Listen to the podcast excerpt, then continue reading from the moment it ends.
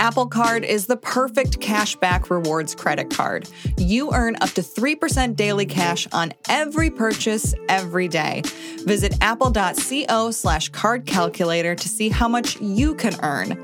Apple Card issued by Goldman Sachs Bank USA, Salt Lake City branch. Subject to credit approval. Terms apply.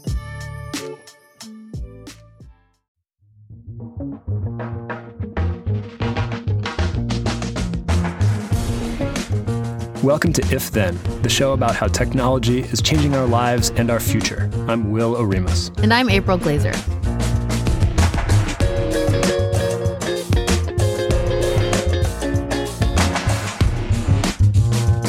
Hey, everybody, welcome to If Then. We're coming to you from Slate and Future Tense, a partnership between Slate, Arizona State University, and New America. We're recording this on the morning of Monday, May 14th. On today's show, we'll talk about an unexpected move by Donald Trump that could save ZTE, the Chinese electronics maker. ZTE is a major global maker of smartphones that has long been accused of working against U.S. interests.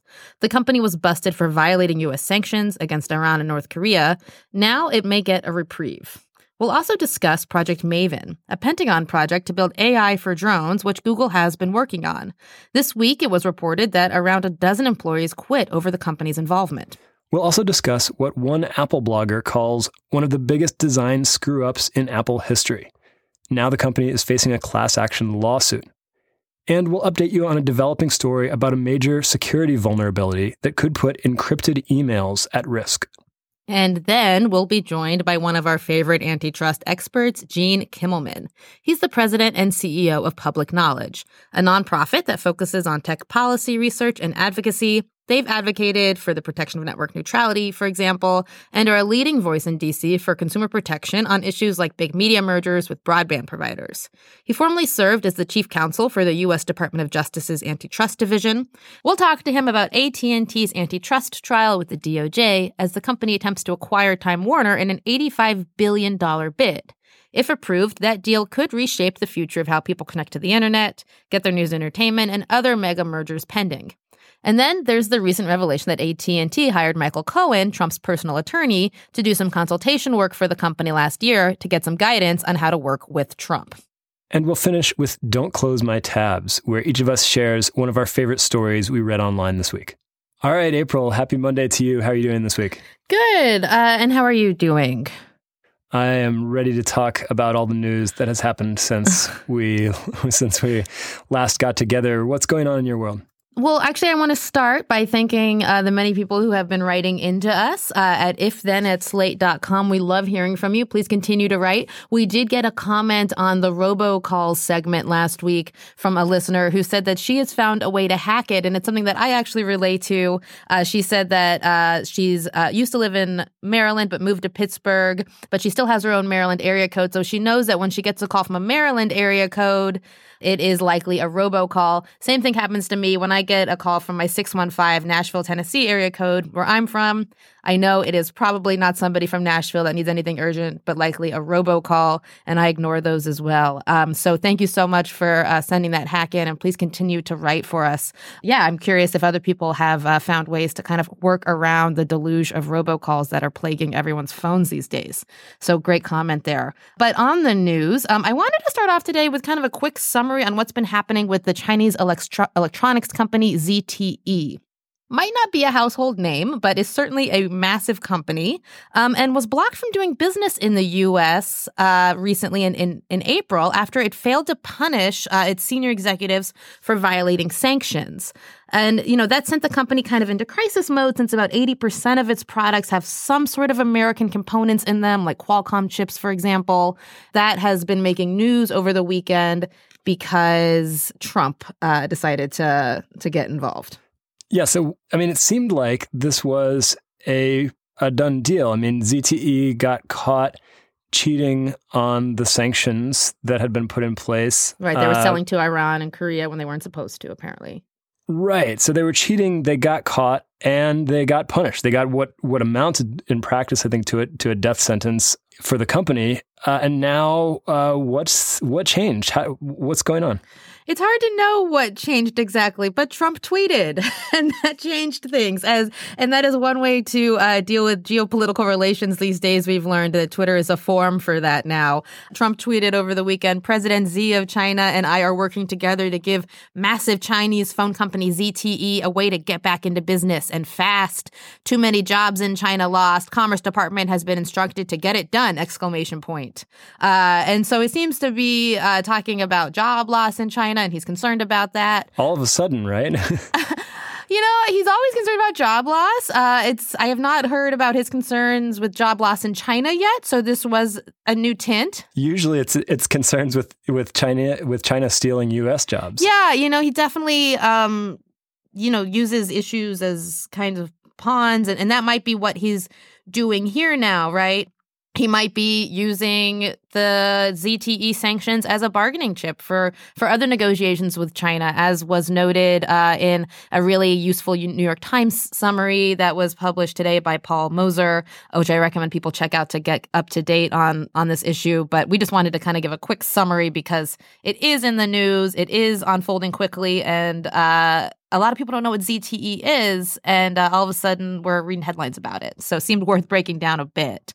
Um, but that wasn't the only news we wanted to talk about. I wanted to gloss over that and, and really get more into this Gizmodo story that I read this morning that came out uh, from Kate Conger, a fantastic reporter there. We learned uh, today that about a dozen employees at Google have decided to leave the company in response to its work with the Pentagon, specifically on Project Maven, which is a controversial program that Google is participating in that's supposed to be providing artificial intelligence for drones for real time classification of like objects and people on the ground right? And remember, drones uh, generally uh, they do kind of reconnaissance stuff, so they they they look at what's happening on the ground. They also carry weaponry and shoot and bomb people, right? And so uh, there's a lot of concerns about what Google's technology is being used for in this case. Google's employees have voiced opposition to the company's participation in the program since news about it kind of surfaced internally in February. Now, about 4,000 employees have signed a petition opposing it. So, this is definitely shaking the company up. This is kind of the first mass exodus of employees from Google, if you can consider it mass, but you know, about a dozen people leaving as a result of their discomfort with uh, a program that Google is involved in. So, it's it's definitely uh, something to keep watch of. It, it's it's fascinating to to see this unfold. It's interesting to me. I mean, Google has has for a while now had sort of a queasy relationship with the with the defense uh, industry and, and with the the U.S. military. Um, it acquired the robot maker Boston Dynamics, which I know you used to cover uh, on your on your robotics beat. They make those humanoid robots like the Big Dog. What's the new one that came out recently? Um, well, Handle is the one that they've been innovating upon, and that's the one that kind of uh, freaked people out for its ability to uh, hop over objects and as a as a bipedal robot and, and open doors, right? Mm-hmm. Like we really need a, a, robotic dog that can open doors. That was um, one too that came out earlier this year. Yes. Okay, so that was another one. So, but but Google actually sold off Boston Dynamics partly because I, I, I thought it was partly because Boston Dynamics was you know, building robots with a lot of military applications, and some people with at Google were uncomfortable with that. But you had a different reason why. why. they sold. yeah, why why did they sell it off? I think they sold off Boston Dynamics because uh, there is no uh, business proposition with Boston Dynamics uh, immediately for Google. Uh, Boston Dynamics was acquired with kind of Andy Rubin's large acquisition of multiple robotics companies around 2013, 2014. There's no business plan with Boston Dynamics. Um, you know, they are a company that traditionally receives its funding from DARPA to uh, innovate on military style projects. And uh, they're just not making a consumer robot. That's not what they've ever focused on. And as Ruth Porat has kind of gone into the nooks and crannies of Google to tighten its belt and find out if there's really a business proposition for its, you know, myriad sprawling projects across the company, Boston Dynamics, I think, also seemed like one that just didn't have something that was going to hit the market. Didn't pass that toothbrush test, right? yeah, and Ruth Porat being the, the chief financial officer yeah. who's been who's been tasked with going through and seeing which of all Google's crazy projects are worth actually pursuing and which should be shut down so they can focus on others. And the toothbrush test, I, maybe you can describe that. You know what I'm talking about there? No, I would. I, I feel like I have heard of this, but I, I, think it's the the idea that. Uh, if it's not a product that people will use like a toothbrush that they really need every day, then then maybe it's not something that that Google would want to invest in. This is uh, a philosophy that I believe was forwarded by Sergey Brin, but um, I may be wrong on that. So uh, listeners should should double check me. But uh, that's but just interesting. general, so like, a self-driving a self-driving car would pass the toothbrush test, but a but a robotic dog that can open doors maybe not. Google Docs would pass the toothbrush test, right? Google so, Docs so definitely would pass. Thinking it. about those types of uh, you know ne- the level of necessity in a product. But it's interesting. So they pulled back from the from the hardware, from the robotics hardware, but they're but they're now. I mean, they've they've really focused on being an AI company. But that involves now, it seems, doing AI that that has defense applications, and so they they once again find themselves uh, in this in this position where they're doing something that a lot of their employees aren't happy with. I don't think it necessarily involves it. That's the thing, right? They are a massive company. Alphabet is uh, second most valuable company in the world, at least by Forbes's count, which I find to be a useful barometer. They can decide who they work with and who they don't work with, and they can certainly decide not to work with the Pentagon on building technologies that could potentially use, be used for autonomous uh, warfare, which is basically robots killing people, uh, which is a terrifying proposition. And it's so terrifying, in fact, that today there was an open letter published by about 160 academics who signed on calling for Google to withdraw participation from the pro- project and commit to not weaponizing its technology in the future. And uh, it's it's a huge decision Google's making. Um, you know, just because they're focusing on AI doesn't mean that they have to put it in things that carry guns, in my opinion, or and these other people. And that actually reminds me of a, a, quick update I should do on last week's show when we talked about the the the jaw dropping demo at Google's annual developer conference last week, where they showed an Right. AI making a call to a restaurant and a hair salon. We played you guys that clip uh, where it actually deceived the receptionists into thinking they were talking to a human being when they were talking to Google's AI. There was an immediate backlash. And April, you were quick. To, this was your immediate response too, like, "Hey, that's deceptive."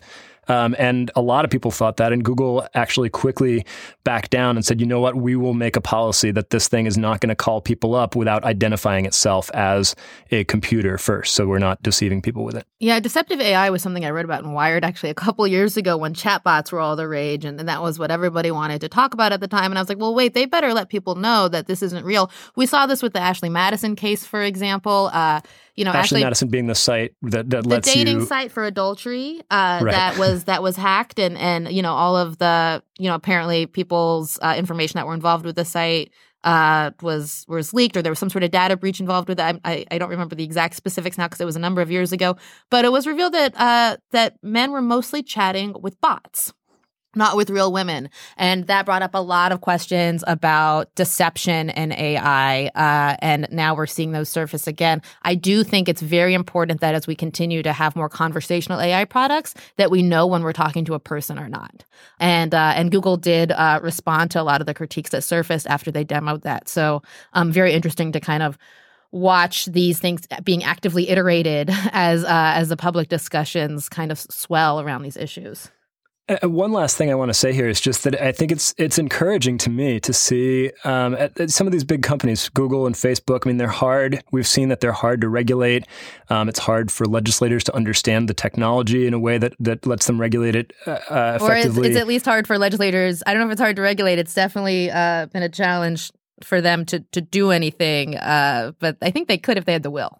I don't know. Yeah, all right. So, so Yeah. leaving that open, that possibility, but Yeah. but the employees of these companies are probably in the short term the most effective le- lever for institutional change. We've we've seen it with Facebook, where employee discontent has driven some changes there. Now we're seeing it with Google. So to me, that's an encouraging sign.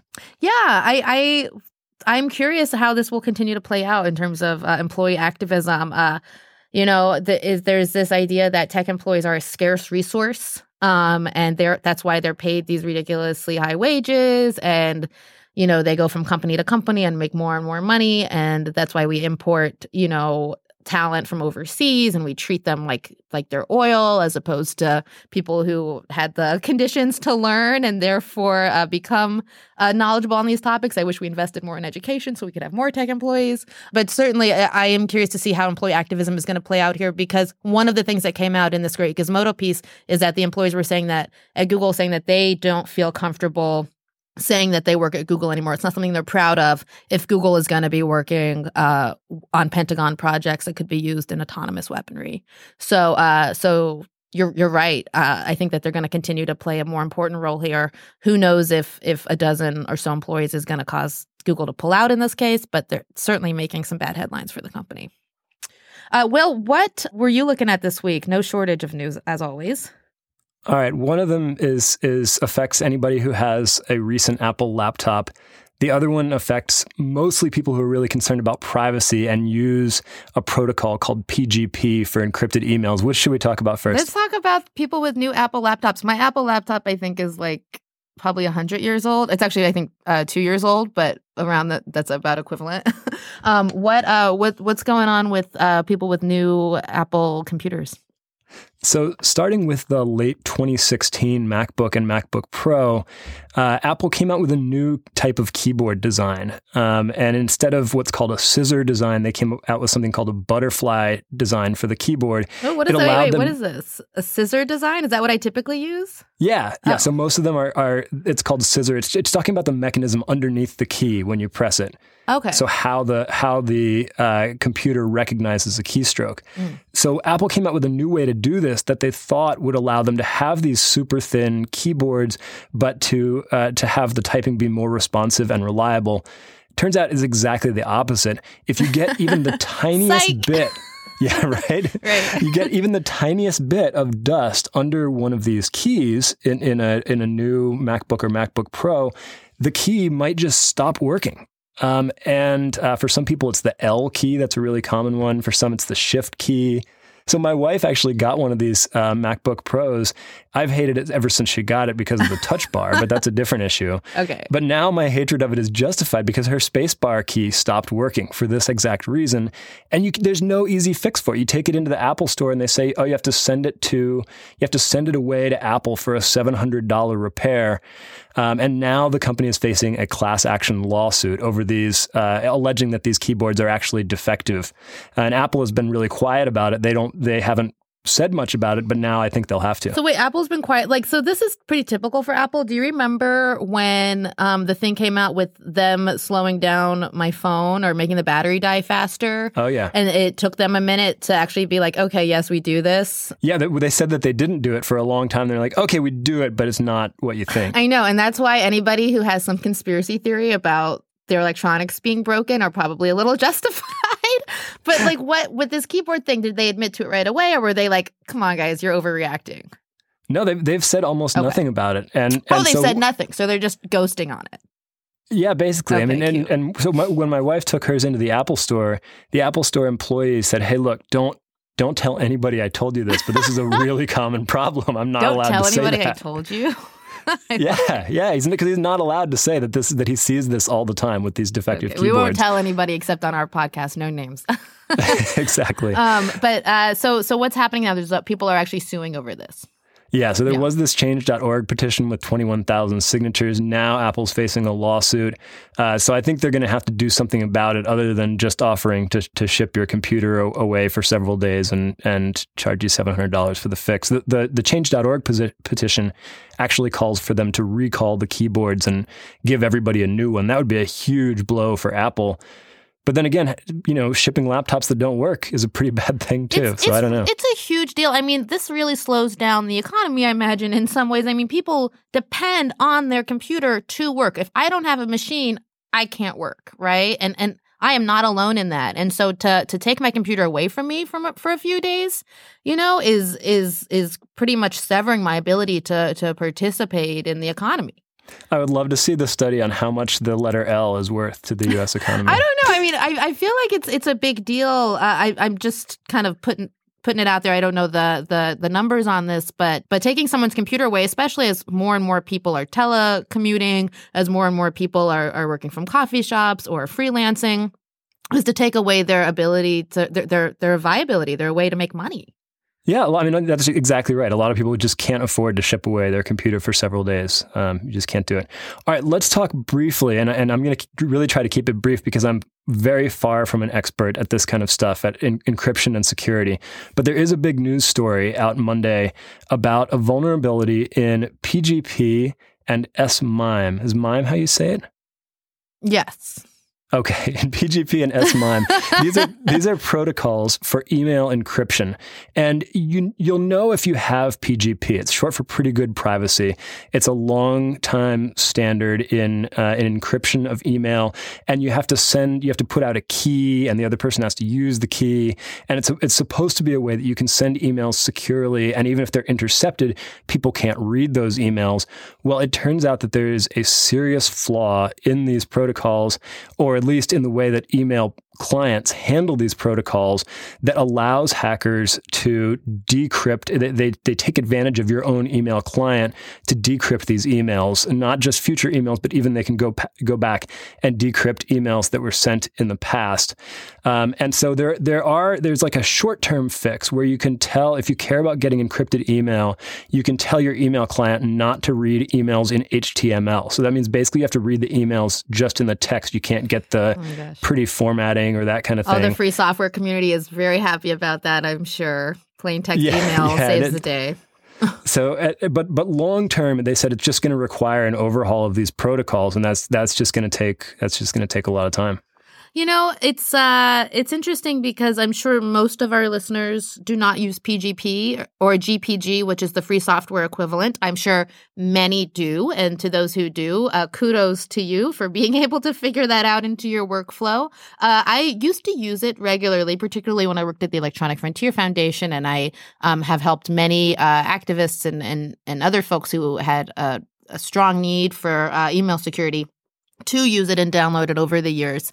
Um, I don't recommend people use it anymore. And at least in, in my communities, people have been saying for at least a year and a half, I want to say two years, that uh, it, it's it's Swiss cheese, it's not reliable, uh, it's easily hackable, and uh, that people should be using Signal, which is uh, created by the nonprofit Open Whisper Systems, uh, which is a, a text message encryption app rather that allows you to send files as well. And that's what I use now to get files is, is Signal. I don't use PGP at all anymore.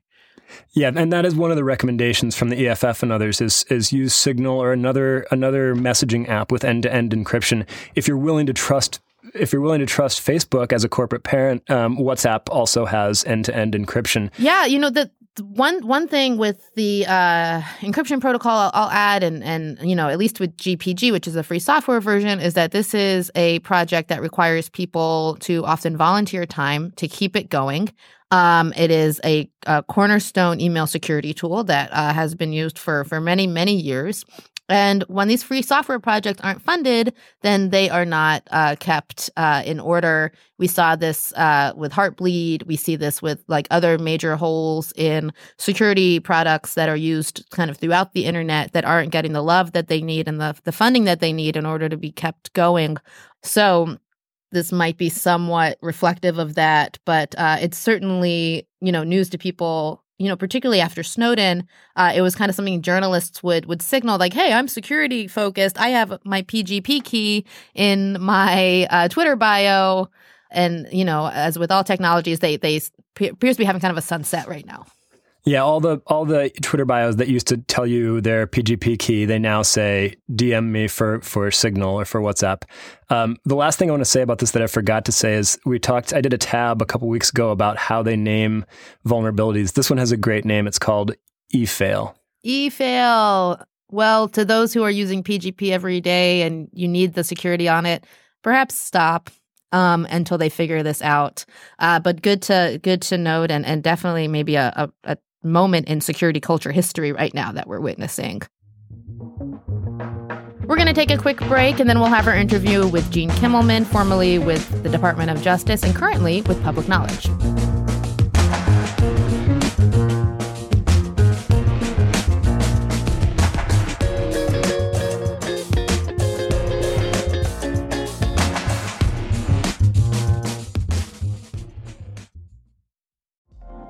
Apple Card is the perfect cashback rewards credit card.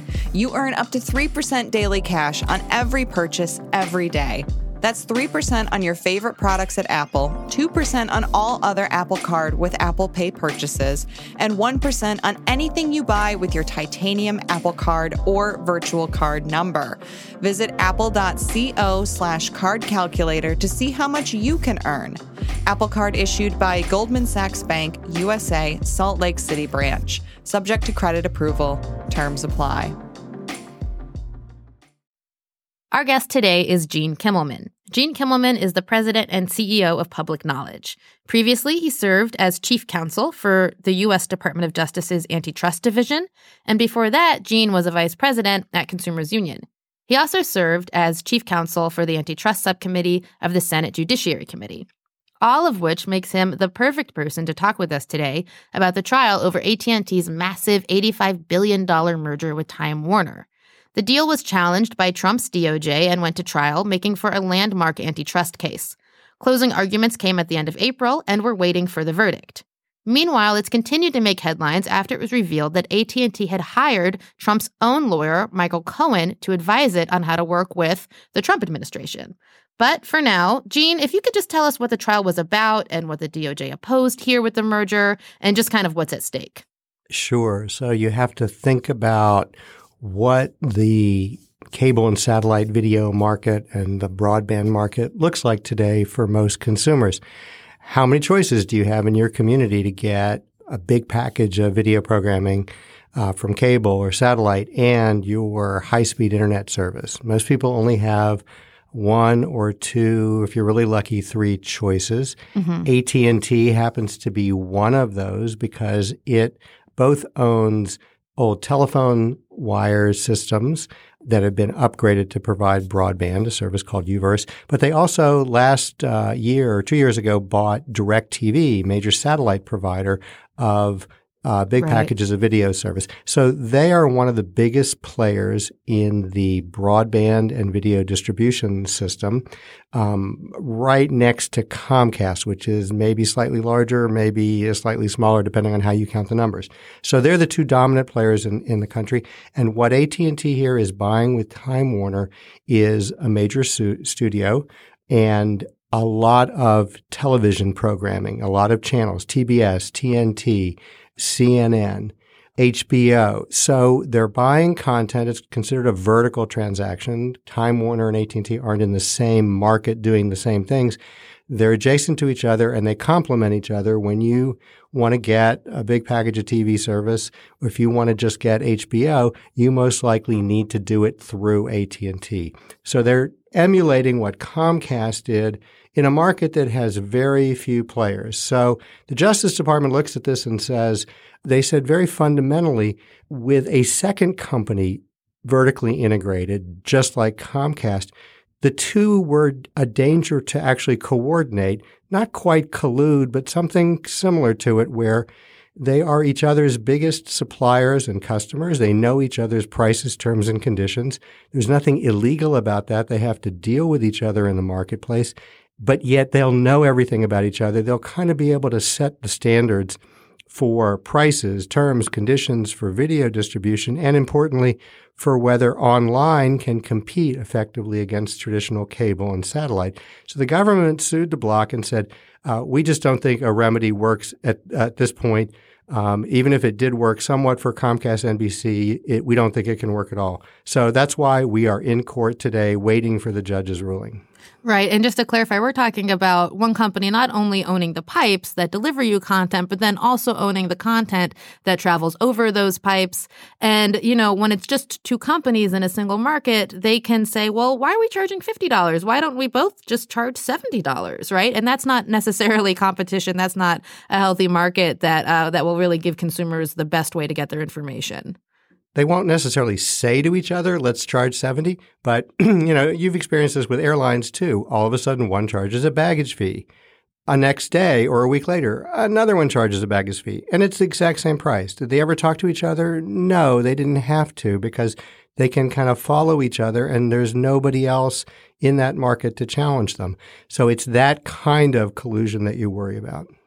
Right. And, and of course, you're also worried probably if you're one of those content producers that is not uh, merged with one of the pipe owners, right? So if they're, you're worried about them prioritizing their own uh, entertainment or information content somehow. Absolutely, that's right. If you own a, a, competing news channel, or you own a competing movie channel, or you own just a different entertainment channel, and you want to be you know placed well on their system. You want to get uh, a fair payment for your content. You also want to be able to distribute your content online with other distributors. You might be beholden to a company that has control over the transmission pipe and a substantial number of the customers you need to reach. So there's a big question in this case, as there was with Comcast, of whether AT&T with this ownership of programming would have both the opportunity to discriminate against others and the incentive to favor themselves and harm their competitors. The Justice Department said they would. Many of us on the outside looking at it agree with that, and obviously AT&T and Time Warner are vigorously challenging that. Companies like AT&T and Comcast have argued in the past and, and AT&T has argued recently that they need to change their business model so that way they can compete with the behemoths like Google and Facebook. You know, AT&T and Comcast are not in the top 5 most powerful companies in the world. Like these internet companies are that kind of are essentially advertising companies that that work on, you know, massive amounts of user data collection that law has changed that used to prevent ISPs from collecting user data, or not prevent, but rather uh, limit the way they were allowed to. Can you speak a little bit about how these internet providers are seeking to compete with Google and Facebook? So this is one of the most important decisions the judge has to face.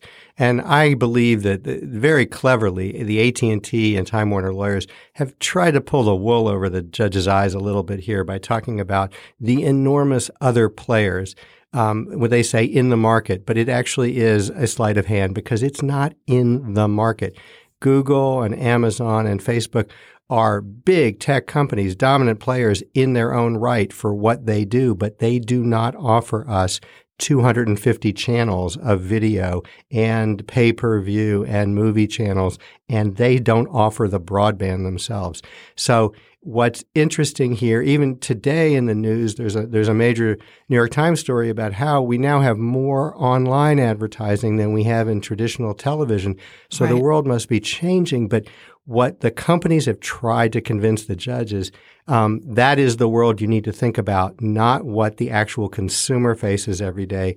In the real world, the consumer faces, you have to buy from the transmission company, AT&T or Comcast or a Charter or a Verizon. There's no place else to go. You can't go directly to Google or Amazon and say, you know, deliver me those 250 channels. Doesn't work. So the reality is you're beholden to one of these companies like AT&T and Comcast. So we're hoping the judge will see through that and just see where is the real gatekeeper role, where is the real power in the marketplace, not who's the richest, who's the biggest somewhere else in the world, but where do consumers feel constraints about choice, price, and quality offerings. You know, and and finally, I'm curious, where do you expect the judge to land on this? I was not expecting Trump's antitrust uh, division of the DOJ to oppose it like they did, and and they did. And uh, I'm curious where where you expect this to end. Is there any lever of change to pull to kind of stop this merger from happening? Well, it's very hard to say. Um, the judge um, was very skeptical of a lot of the witnesses um, uh, and pressed back against the government very forcefully. But it's not clear he was convinced with AT&T's argument.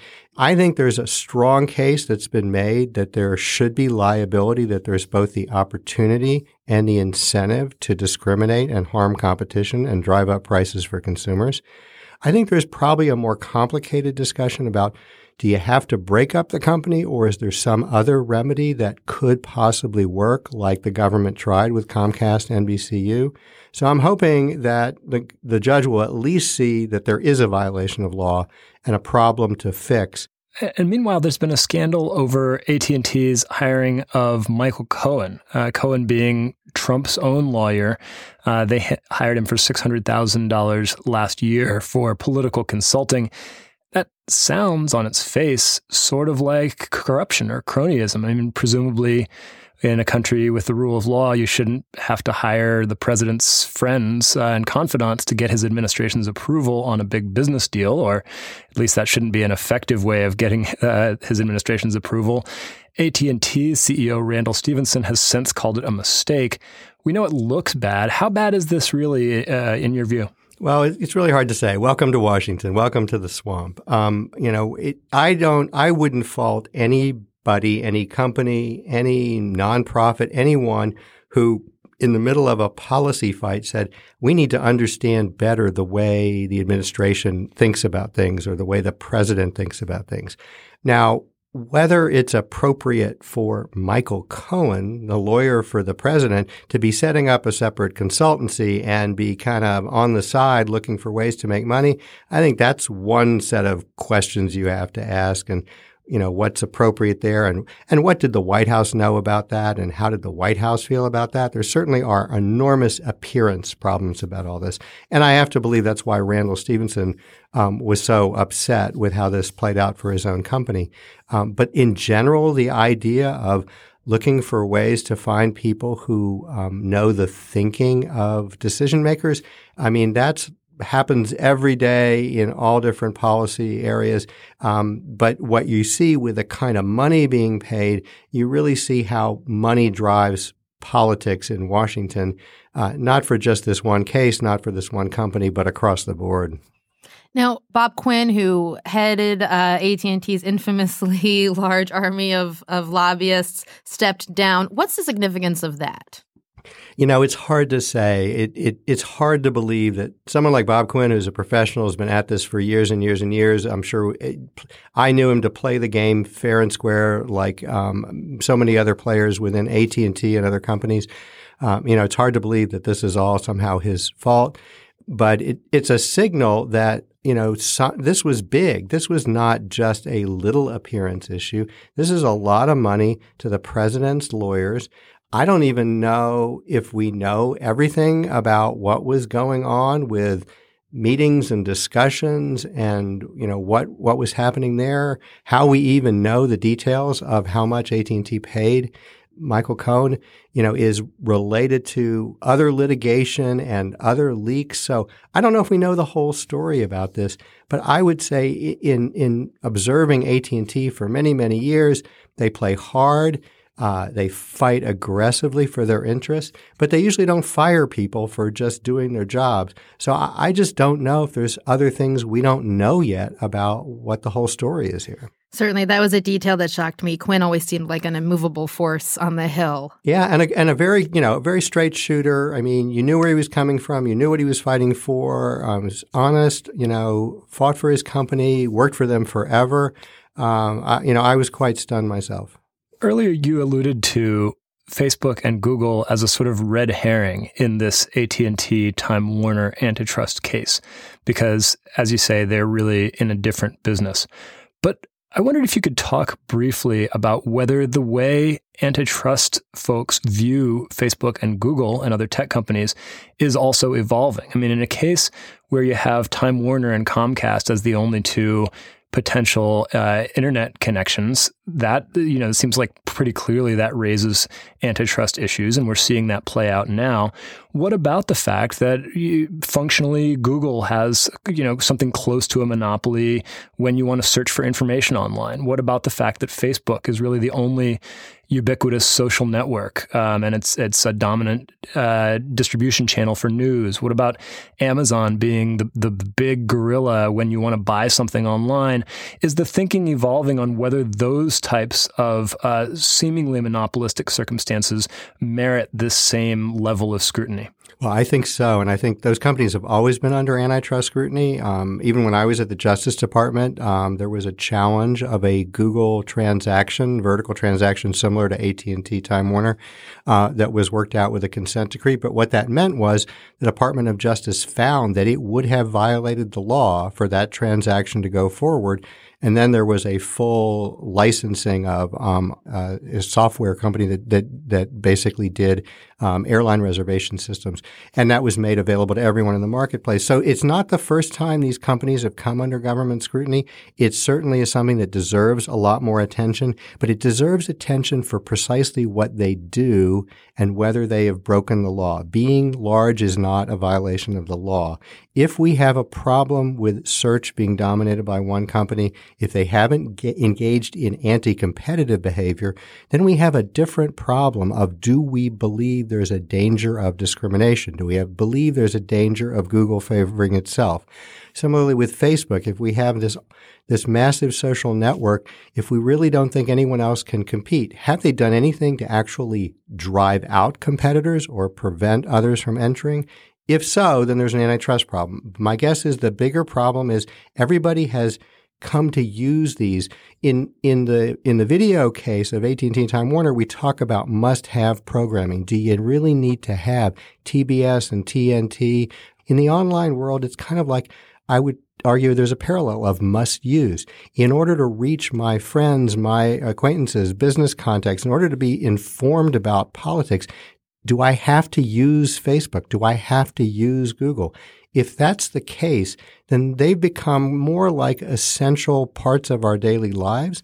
And there, I think we're going to need a standard for the large uh, tech platform companies to not abuse their position in the marketplace, to not favor themselves and not discriminate against others.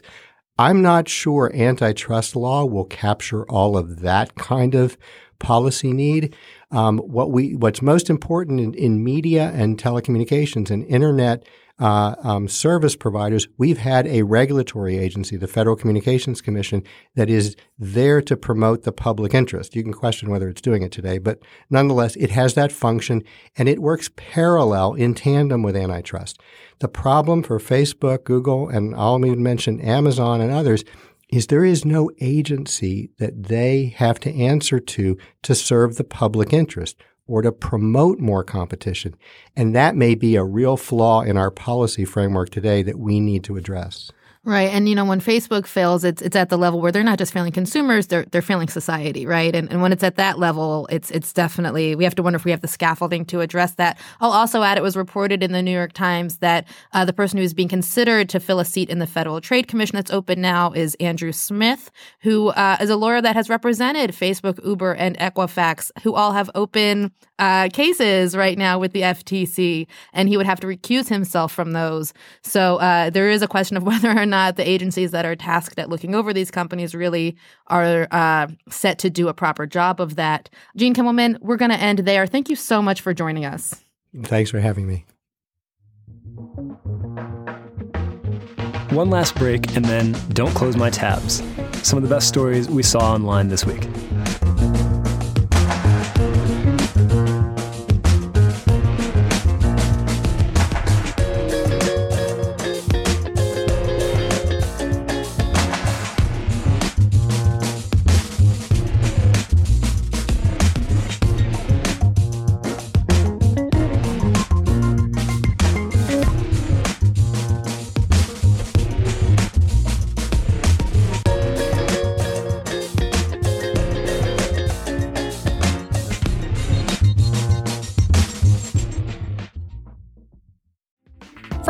The bad news.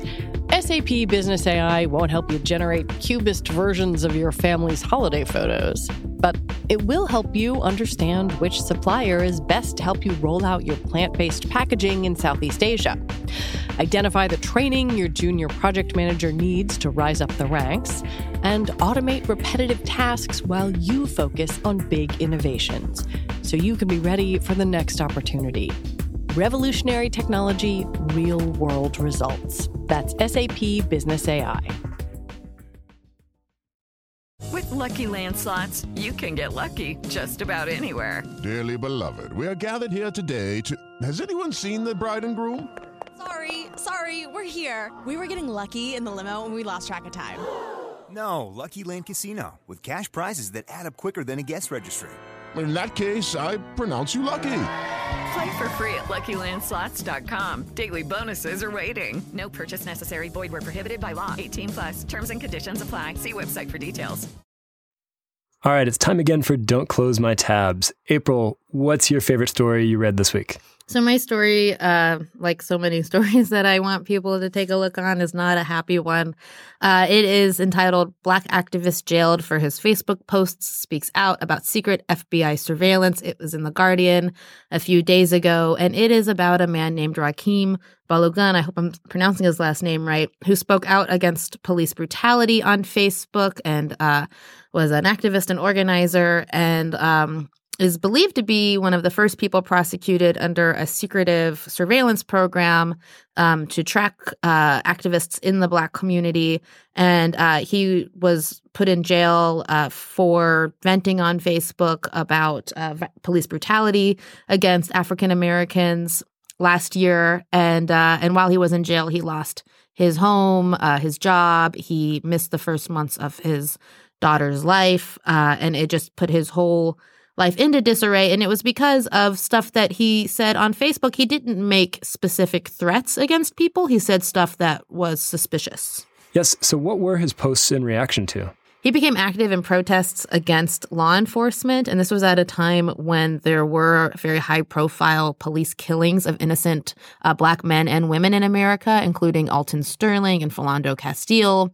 And uh, he was involved in in some protests, you know, against law enforcement violence, and he had vented online that you know people who had engaged in violence against you know law enforcement uh, were heroes. Uh, he said that he uh, was just venting at that time, but he didn't like make any threats against law enforcement. Uh, he also attended um, a rally where people were, you know, chanting things like a, a, the only good pig is a pig that's dead.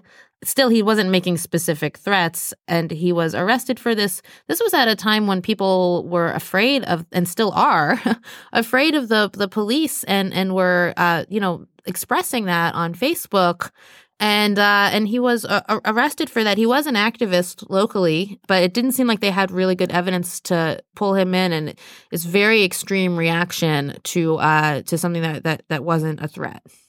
One other thing I'll add is that in the trial, the FBI said that they they learned of uh, this particular protest that Balogun was uh, involved in because of a video that was on Infowars, right, which is Alex Jones's kind of far right conspiracy theory site, and you know that means that they were using uh, a conspiracy theory video, an Alex Jones video, to kind of justify uh, you know, looking into to this particular activist's actions, and and that's also a very disturbing thing that came from the case. I really recommend people read it to kind of understand uh, how deeply law enforcement is surveilling social media and who they are targeting and the effects that this can have on people's lives. A, a, a very important story um, that I'm going to be continuing to follow. Will, uh, what tabs did you uh, have open this week? All right. My story was originally reported by the Telegraph in the UK. That's a paywalled site. I'll give you the the synopsis pay from for the journalism. Verge. Sorry. yeah, no, That's I mean little let's, let's support. chirp in All right, for- you know what? All right, you know what? I will give you the Telegraph version. This is from the Telegraph in the UK. The headline is News agents and corner shops to sell porn pass access code to allow adults to visit X rated sites. All right, so what is this talking about? This is talking about a law that went into effect in the UK last year. It's called the Digital Economy Act. Part of this law was that if you are a porn site online, you are legally responsible for verifying the age of the people who view your content and not just like ask them, but actually verify that they uh, are are 18 years or older. And there was some controversy over this because how do you do that without invading people's privacy? And uh, originally, the idea was that you would have to sign up for this online database and register as a No as a porn viewer in order to get access to these sites, they've now come up with a new compromise where you can go to a, a corner newsstand in the UK and uh, get this code that they'll give you that will give you access to porn sites. And you have to prove to them that you're over 18, but maybe at least you won't be. Uh, in a database, I just I found it. I mean, it's Of course, you're going to be. That's the hasn't whole thing. Is you're in a database if they're taking your name. Where else would it go? Yeah, so they well they won't. I think I think they won't take your name. They'll just give you the code. Oh, although I don't. I'll, I'll admit I don't know the exact details of it. But the idea is it's supposed to be a little more anonymous. I mean, is anyone really going to do this? I think the answer is no. I don't know. I mean, that's the question. How far will people go to get their online? I don't think it's going to stop any. I don't. I do not, like porn is a massive percentage of the internet. I do not think that the UK's attempt to card people before accessing porn is going to work.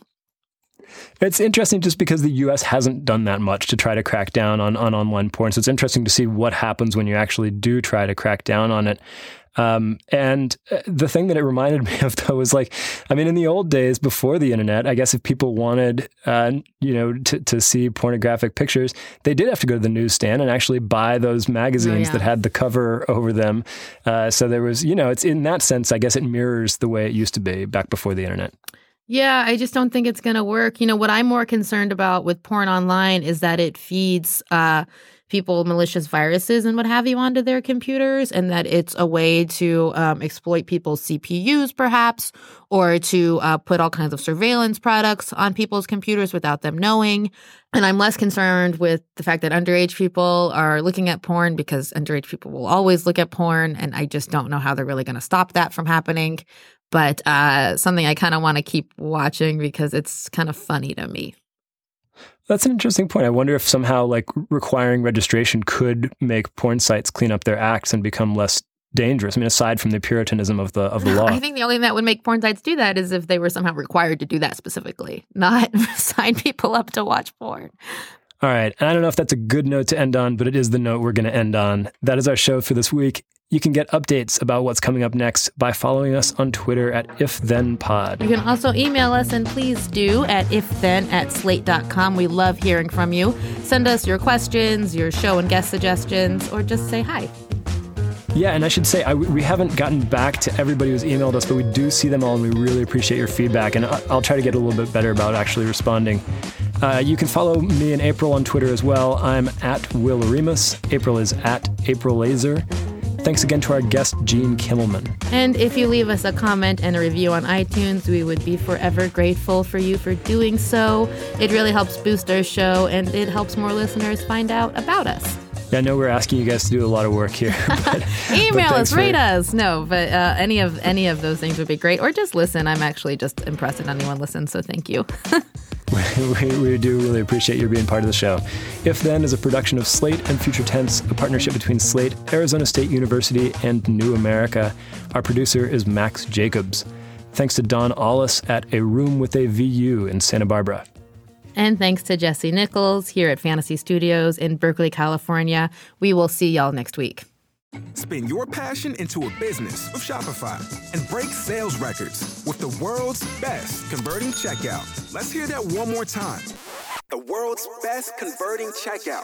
Shopify's legendary checkout makes it easier for customers to shop on your website, across social media, and everywhere in between.